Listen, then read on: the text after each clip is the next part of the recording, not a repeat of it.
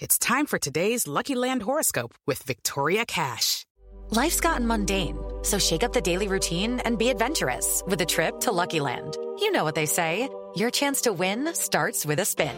So go to LuckyLandSlots.com to play over 100 social casino-style games for free for your chance to redeem some serious prizes. Get lucky today at LuckyLandSlots.com. Available to players in the U.S., excluding Washington and Michigan. No purchase necessary. VGW Group. Void where prohibited by law. 18+. Terms and conditions apply.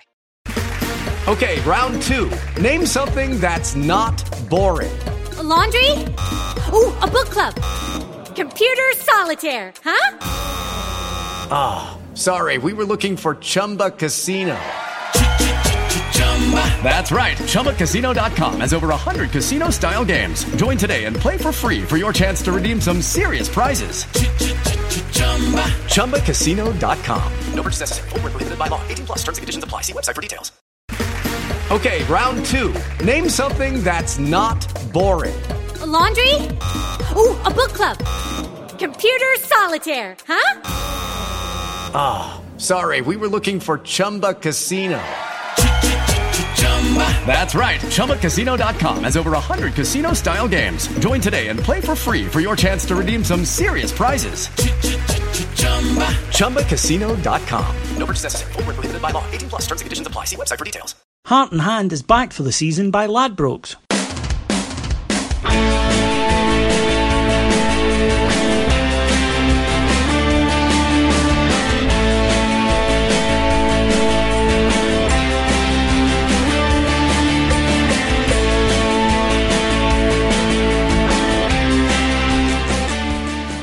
This season we've teamed up with Ladbrokes and we'll be bringing you plenty of specials. Our first is bet £5, get £20. This means if you deposit £5, Ladbrokes will add another £20 to your account. As a listener to this podcast, you can get this by following the link at bet.ibroxrocks.com. That's bet.ibroxrocks.com. We'll be tweeting this bet £5, get £20 link, adding it on our Facebook, and we've put it in the description of this podcast too. Welcome to Heart and Hand Extra, the bonus show from the faces and names that you love. Probably not so much faces, here at Heart and Hand. My name's David Edgar and I'm joined this week by the man who's taken your job abroad. Yes, it's Mr. Ian Hogg. Good evening, David, all fellow human beings, and of course listening Celtic fans. Now, we're here this week, Ian, to discuss the Ross County match. We only went up to Dingwall once last season and they told us to fuck off. We only went up to Dingwall the place once last season, and because of the way of the top six and whatnot, it was a draw and among a series of disappointing results. So I will say that, having spoken to the Rangers media team, they tell me that Ross County are the nicest club to visit in terms of how they treat Rangers and Rangers staff. And with that in mind, it feels really bad to say this is a game that not only do we have to win, we probably have to administer a good humping. So I've only ever been to Dingwall once in my life, and that's Dingwall as opposed to Mark Dingwall. Yeah. And it was 2001. I think the first time we'd ever played them, and my only experience, I was drunk as a lord. So they may have been very nice, but come Sunday, frankly, to hell with them. Their form has been up and down this season. If you look at the results in the Premier League so far, they won on the opening day away at Dundee, then they lost at home to Aberdeen, 2-1. Defeat wasn't a hammer or anything, but then they lost last week to Motherwell by 2-0, and I think a fairly comfortable victory from what I'm told. They also got out of their League Cup section, which included Hibs. They beat Hibs, although it was on penalties. This weird League Cup thing that they have after a 0-0 draw. Neil Lennon, you won't be surprised to hear, said there was a golfing clash between the two sides. I would totally agree with that. But the other way around. They won that match, but not according to lovable Lenny. But Ross County had plenty, and Lenny had none. Yeah, and basically what happened in their form, they went through to the next round of the League Cup but got knocked out in a 5-goal thriller after extra time by Motherwell, so they'll be glad to see the back of them actually, and maybe delighted to see us coming up the road. I think clubs always are happy, especially, with no disrespect to Ross County, a club that size, at our travelling support to come in. However, what that kind of shows me looking at their form is it is up and down. On paper we should beat them, but they're capable of raising their game. And as I say, the fact that they've played Hibs already, didn't lose. They've played Aberdeen, narrowly lost. And against us, that extra 10%, that extra 15% that players find, it's not going to be a walkover. No, it's like last season under he who should not be named. It really is. You know, we've got players that have joined the club, and they need to learn very, very quickly. Every single game's a cup final. You know, we've had some of the players mentioning it already in the press. And Ross County, as you say on paper, they're a team of kids, journeymen, you know, never have-beens. But with that extra 10, 20%, it's their cup final on Sunday. They're going to play in front of a full house. They're going to have 6,000 Rangers fans in attendance. They're going to have TV in attendance. They're going to want to really, really go toe-to-toe. We need to match it. Simple as that. Yeah. Their kind of star signing in the summer was Billy McKay, a Northern Irish striker who's been about. I think he came from Wigan. I think previously, though, people remember him from spells up here with Dundee United and Inverness. Decent striker. I mean, on his day, he can trouble. You know, big physical guy. They're a big team, Ross County, and set pieces, if you look at, you know, we obviously kind of try and do a wee bit of research for this, and if you look at the goals they've scored this season, there's been a few set pieces. It's something that we'll have to watch for. I think we're more capable than last season already. I think that I don't get the feeling every time a ball's pumped into a box that a goal is coming. You always have the slight worry about Wes. I don't think his decision making about when to come and when not to is great. However, much more confidence in the two centre halves to be able to deal with a physical contest. Then it comes down to a battle for the midfield, and we don't know how we're going to line up. Based on what we've seen this season, it'll be a 4-4-2. There were times that we got slightly overrun against Hibs, even when it was 11 against 11. It's you would anticipate facing them in a 4-5-1. Might it be a time to look at perhaps going even a 3-5-2, but just putting that extra man in there? Yeah, I think so. You know, it's a real concern that I've got that, you know, you look back in the day of Walter Smith when he had, you know, Mikhailachenko, Ferguson, Duran, Trevor Stephen, all the rest of it, embarrassment of riches in the middle of the park. What he'd normally do would play three central midfielders and one wide man, and they would shuttle across the park, but they would always have three in the middle of the park. What we had on Saturday, what we had against Hibs, was two in the middle of the park, Dorns and Jack, and when they came up against three, they were simply getting overrun.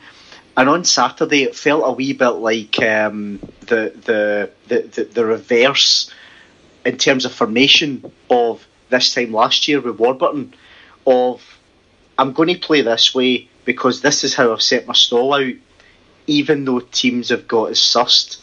And as early as now, you can feel that teams have got us sussed, so we need to start to mix it up. Other teams are packing the midfield. We're struggling, and if we're struggling, then we tend to just go into a shell, David. And if we go into a shell, then that's, you know, it's right in the wall stuff.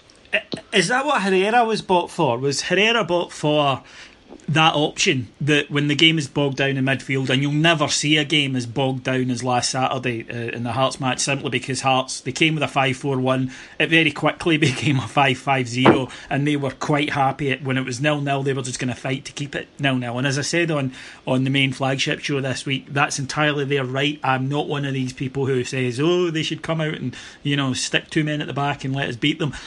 That was the tactic they adopted, and that was fine. It was up to us to break it down, and we didn't. But I wonder if, when the game gets bogged down in midfield, is the idea that we'll have Herrera to hit with a long diagonal. I mean, Alves can hit a good long pass. I'm sure that there's the expectation that Dorans can do so as well. Is he perhaps the plan B? I think, I guess, ultimately I like Pedro Caixinha. I like his manner, I like his demeanour. Don't like the results, I don't like some of the performances. They've just been horseshit, let's face it. You know, it's almost... So that might mean I've bought into the Rangers version of Lou Macari. Not sure. But he came away this week about Peña and Herrera. He's just waiting to unleash them on the Scottish game. Right, holy shit. We're 3 games in. We've only won 1. If it's unleashed, now is the time.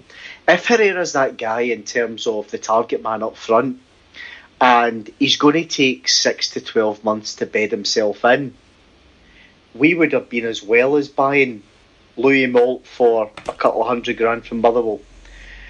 What I've seen of Herrera so far is, I really like his touch. He doesn't have a kind of Gordon Dury, you know, he traps it on the 8th attempt. You know, it's generally killed, and then he's just waiting for everyone around him to almost join up with the play. So I do like him. It's just whether or not we actually support him enough, David.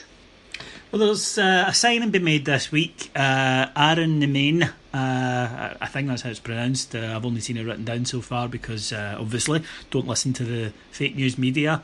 As a certain US mentalist, high office holder would have it. But I don't know much about him. He's come from their development squad. There has been some talk that he might be going into our development squad, but I don't understand what the point of that would be, either for them or for us. So I'm going to assume, until such times as I'm told differently or it's proved differently, that that he's been signed to play, because it's a 4-month deal, and I really don't see the benefit to either Manchester City or us to move him from one development squad to another. With all due respect to Scotland, that would just take him out of what you would assume would be a better development league and place him into a slightly inferior one.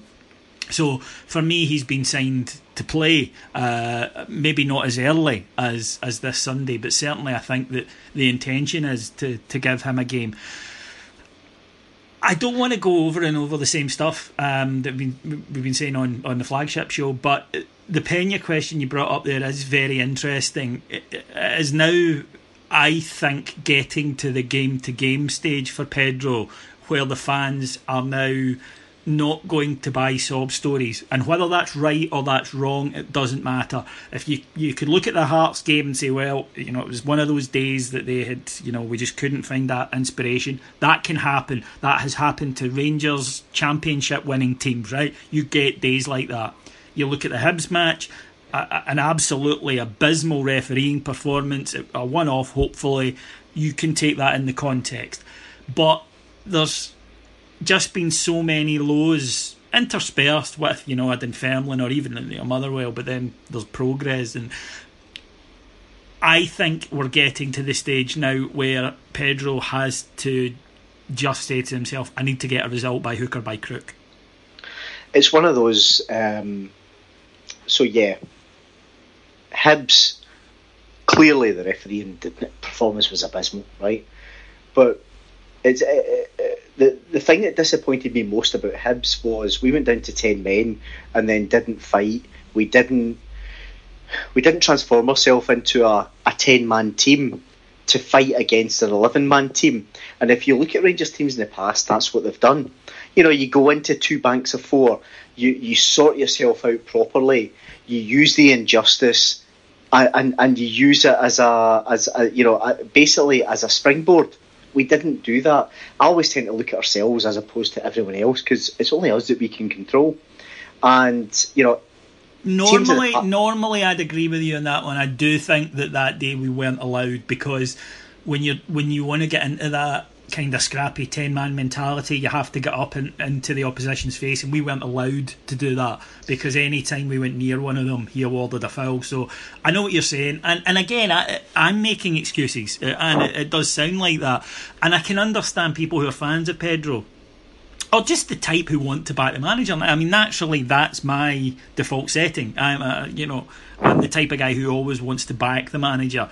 up until the point of no return kind of thing. I'm usually one of the later ones on the get rid of him train. I should maybe be more like Scott, who kind of calls for the dismissal the day after just to save himself time. But I do think, though, that fans in the main are not going to wear another "we were unlucky, we hit the post, we hit the bar, something didn't fall for us." I just think we're past that now. And you're right, if he's got a player in Peña who he feels is ready to be unleashed, to use the phrase you use, then now surely has to be the time. And if, quite frankly, if now's not the time, when the fuck is? Yeah. So, you know, it is getting to that stage that Pedro's had lots and lots and lots of sound bites. And let's face it, God, it's 2017, it's social media land. We love sound bites.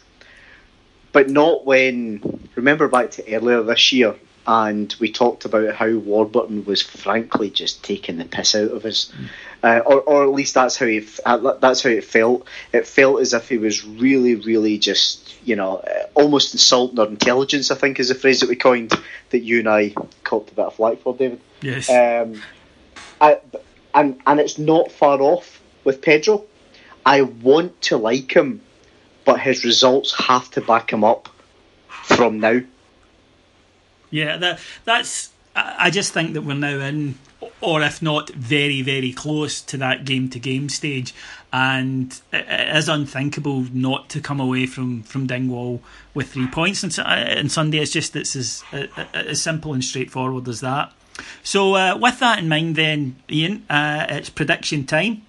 What do you think the result is going to be, and what would your Ladbrokes bet be for our listeners? Jesus, you're asking a pessimistic, cynical arsehole what the score's going to be. In fact, it takes me back to the last live pod, David, when you asked the five guys in front of a baying mob what the score in the next Old Firm would be. Yes. And to your credit, you were honest. Every bone in my body said, "Be honest." And then I looked out at the crowd. So with no crowd to look out on, I think we will win 3-1. I think we will win 2-1. I can see it being quite like Motherwell. I do still maintain that we have more quality in our side than we had last season, and that we should have enough about us to win a game, which I expect to be, I wouldn't say scrappy. Scrappy's not the right word. I think it'll be blood and thunder. You know, I think it'll be it'll be a battle, and it'll be. I think Ross County will have periods in the game, and I think because we're not getting results, that might engender a little bit of. What's the right term? I think that'll engender a little bit of worry, maybe in the support, which might transmit to the players because we are so desperate for a result. But like Motherwell, I think we will have enough to dig it out. I think we should have that little bit more quality than Ross County have. I mean, we absolutely should have if you look at the spends. But even allowing for that, I think Rangers will win by 2-1. And I will tell people my bet for this weekend will be first goal scorer or to score at any time, Bruno Alves, who's offered usually round about the 25-1 or 9-1 at any time. So Bruno Alves, first goal scorer each way, and Rangers to win 2-1. That would be my Ladbrokes bet of the week. Okay, Ian, thank you very, very much for joining us. You're welcome, sir. All that remains for me to do is to thank our executive producers in London, Mr. Mike Lee and Mr. Paul Myers, and to tell you all that I will speak to you again at the start of next week when we will be going over the Ross County match, and you'll be able to tell us, or to tell them, whether Ian and I were talking through our backsides. Thank you. Cheers. Bye.